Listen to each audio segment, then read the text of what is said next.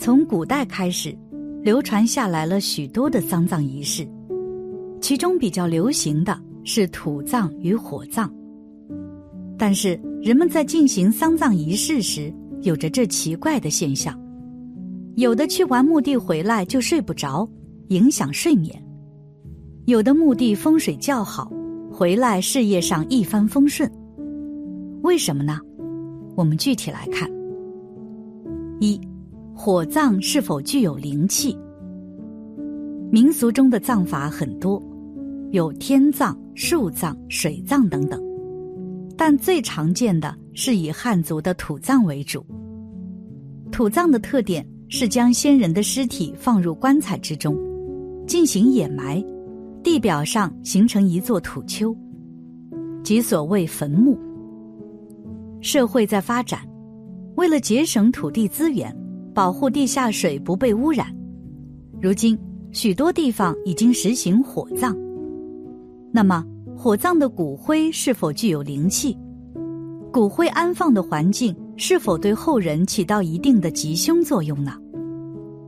回答是肯定的，因为火葬的骨灰也存有着一定的灵力。这种灵力，也就是现代科学所说的遗传基因和磁场作用。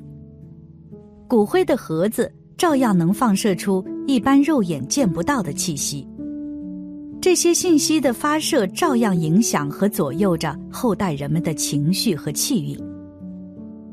后代人情绪高昂、气运旺盛，当然就顺利吉祥；后代人情绪低落、气运衰败，当然就凶险风波。比如面粉，无论你做成馒头或面条。它的基本元素都是面粉，它生成的植物都是小麦，所以火化后的骨灰仍然不可轻视。骨灰存放的环境照样能够影响后代人们的命运。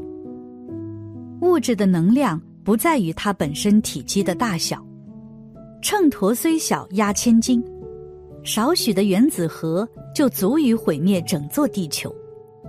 风水中的一块砖瓦石头、一棵树木、一根铁丝或电线，都能影响人们的气运，何况是先人的骨灰呢？世界上一切物质都含有生命，佛学中要求人们爱惜物命，有其深奥的意蕴。无论是活动的还是固定的，他们既然来到了这个世界上，就有生存的必要，就有它的作用。这就是宏观上的生态平衡。那些不懂阴阳五行或不相信风水是科学的人们，只知道追求现实生活中的物质享受，却不知道冥冥之中主宰他命运的是什么，实在是可悲而又无知。许多人专等凶事发生以后去找先生问卦、勘察风水，其实为时已晚。这就像人体生病一样。平时不注意保养和锻炼，等大病临身，即使华佗在世，也需要一段治疗时间，方有挽救的希望。因而，风水宅基也需要勤加保养，提前预防。二，传统土葬会不会影响后人？接着，我们来看一下传统土葬、骨灰葬对后人的影响。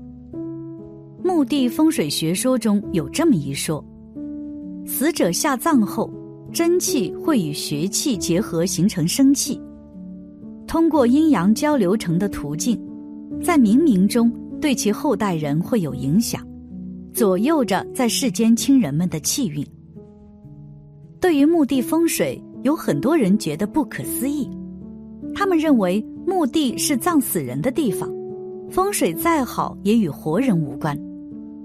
祖坟风水会影响到子孙后代的吉凶祸福吗？有人说，骨灰因为经过燃烧，已经不存在什么对后代影响的效果了。有人说这句话不符合现实。我们通过很多事例的验证，经过火化的骨灰只是尸体的水分、血液、皮肉、骨骼经过高温处理变成干燥而已。因为其内在的 DNA 质照样存在，本系统血脉之精华，通过宇宙时空，照样能发挥微波信息传递作用，其灵魂照样会对子孙后代起着巨大的影响作用。也就是说，阴宅风水的气场感应依然存在，就像我们日常生活中的无线电电波、电台通信、磁场、电脑、手机的微波一样。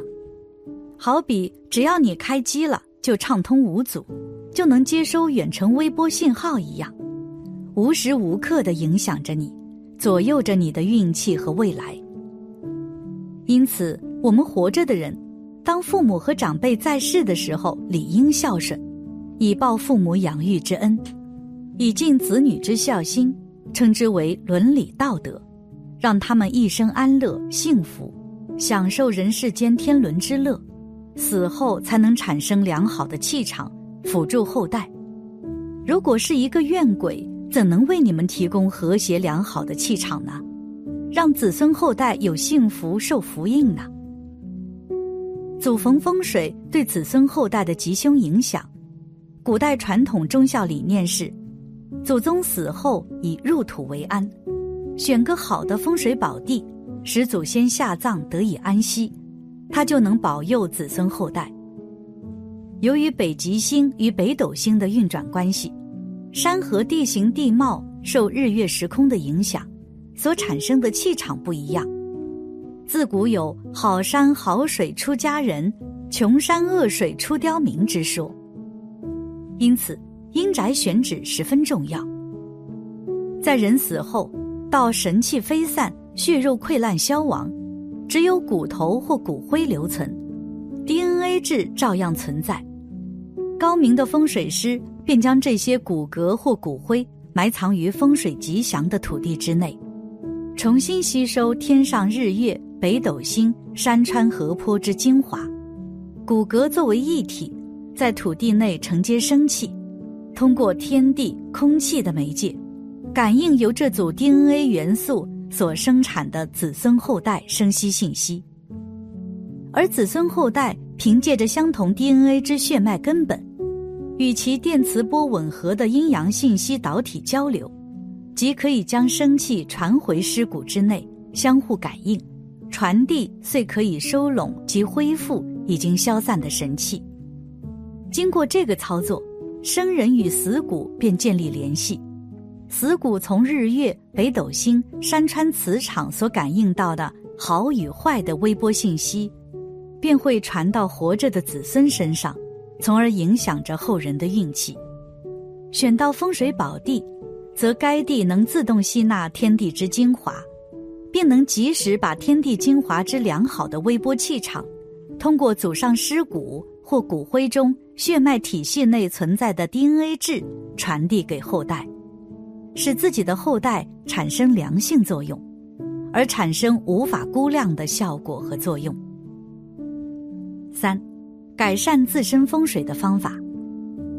因此，不管是火葬还是土葬，一定程度上会影响后代。有好的，也有坏的。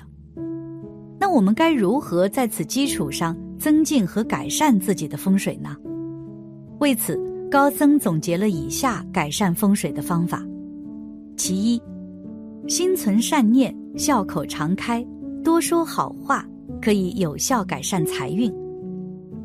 俗话说得好，和气生财，财神爷最爱眷顾家庭和睦、人际关系好的人。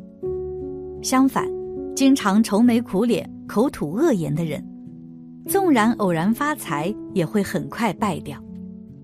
这是因为心怀善念、经常给人以笑脸的人，一般身上正能量十足，当然可以比较容易招引到代表着富足、幸福和快乐的人间财富。其二，乐于助人，先给后取，多做财布施，可以催旺财运。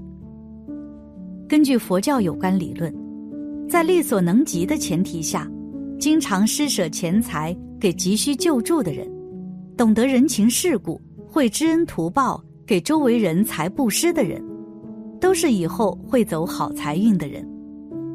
道理很简单，世间财富绝大多数都是你来我往的，不为世间失色半分的守财奴，往往到最后是苦了自己，减损福报。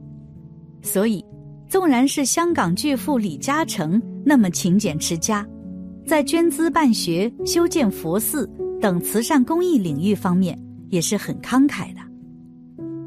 其三，保持自己和环境整洁有序。也助于催旺财运。一个人如果衣冠不整，住处也不勤于打扫整理，以至于满地垃圾、灰尘和污垢，只会吓跑财神，当然不可能有好的财运。即使有些朋友因为条件限制，所住的居所很狭小，东西较多，也应该在可能的范围内收拾整理，做到井井有条，人住的舒心。